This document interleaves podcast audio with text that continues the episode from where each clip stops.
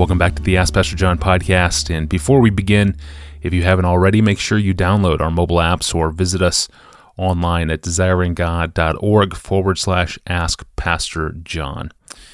Today's email comes into us from a young podcast listener named Austin, who writes this Dear Pastor John, I'm 17 and I have terminal cancer. Doctors say my cancer will come back and that my body cannot handle any more chemo or bone marrow transplants. God has used the past five years of fighting it to bring me closer to Him and to use my situation to bring a few people closer to Himself as well. But I'm getting weary and I'm ready to go home. I don't like to admit it, but I pray that God would take me home, but He keeps sustaining me. His answer is clearly no or not yet. How do I keep my joy even when life is hard and painful? I feel like when I approach this question, it's entering into holy ground. what I mean by that is ground just outside heaven. This is like a step away from heaven. I'm standing here on the edge, and uh, heaven has made this ground holy. It's like giving advice just outside the door of God's temple, and He can hear what I'm saying. of course, He can hear what I'm saying all the time, but but there's something sacred about talking to someone who is likely about to stand before Jesus in a very short time. So I want Austin to know that my faith is strengthened and my love for God is intensified in hearing him ask the way he asks, mainly because um, you have not expressed anger and bitterness towards God. You, you may have had at some time, and of course He can handle that, but you didn't. You seem to speak with remarkable faith.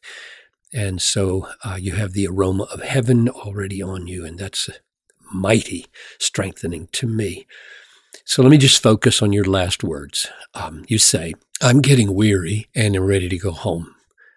I don't like to admit it, but I pray that God would take me home. But He keeps sustaining me. His answer is clearly no or not yet. How do I keep my joy when my life is hard and painful? And maybe the first thing, the first encouraging thing I hope that I can say is that you don't need to be embarrassed to admit that you are praying that God would take you home at least you don't have to be embarrassed around me. I have prayed that many times and have offered to go more times than I have prayed to go if it would be of greater effect than my life would be. Lord, I, I, give myself to you. You know what I long for in my life. If not having my life would help that come about, I'm ready take me out. Frankly, um, Austin, I I think that a person who has been a follower of Jesus for some time and has never prayed to go home to heaven with him either hasn't seen Jesus very clearly or has not been involved in much misery over our own and others' sins. Paul had zero shame in saying he wanted to die and be with Christ. Um, it's an honor to Christ to want to leave this life and be with Him. But you, uh, Austin, clearly are right in believing this is God's decision, not yours. Suicide, assisted, merciful, or otherwise, is not just self murder, it is role reversing with God, and you're right to leave it with Him.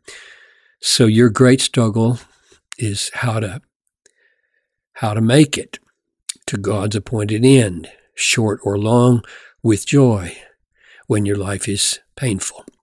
So let me just uh, There's so many things that could be said, but I'm going to go with what's right on my front burner. I'm reading a biography of John Knox. I'm just going to let John Knox finish this off. When John Knox, the great reformer of Scotland, was dying in 1572, he asked his wife to read him two things.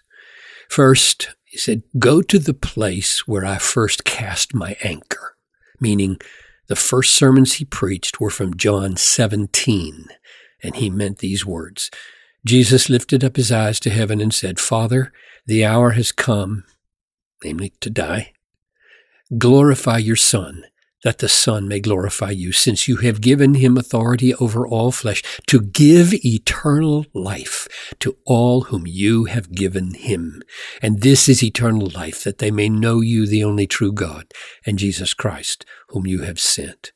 And then he asked his wife to read him the sermons of John Calvin on the first chapter of Ephesians, especially verses 3 through 6, which say this Blessed be the God and Father of our Lord Jesus Christ, who has blessed us in Christ with every spiritual blessing in the heavenly places, even as he chose us in him before the foundation of the world that we should be holy and blameless before him. In love, he predestined us for adoption as sons through Jesus Christ, according to the purpose of his will, to the praise of the glory of his grace. So Knox wanted to die with the rock of God's absolutely free electing love and electing grace under his feet.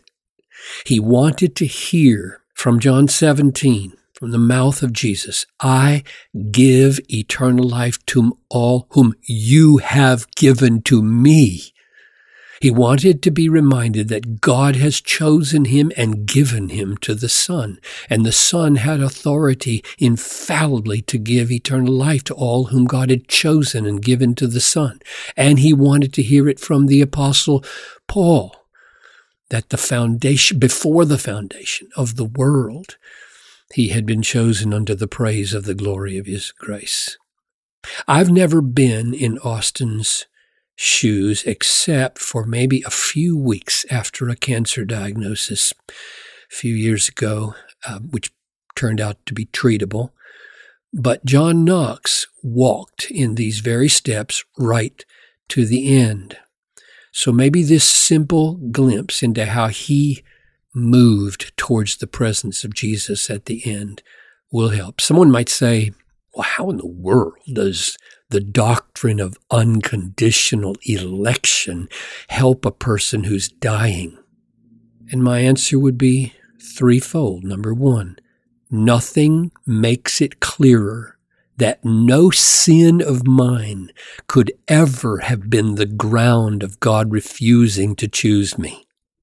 He chose me unconditionally, absolutely unconditionally before I was born. Therefore, no foreseen sin could ever stop him from choosing me.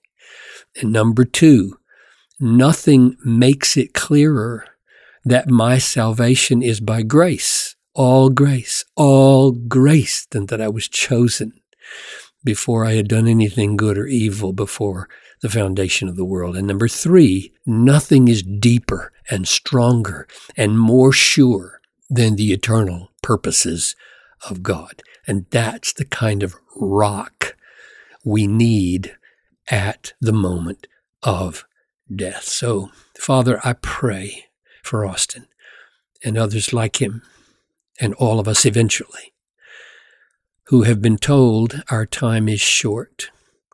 Open to him I pray, the door of heaven, and let the light of your glorious sovereign grace lead him home. Amen. Thank you, Pastor John.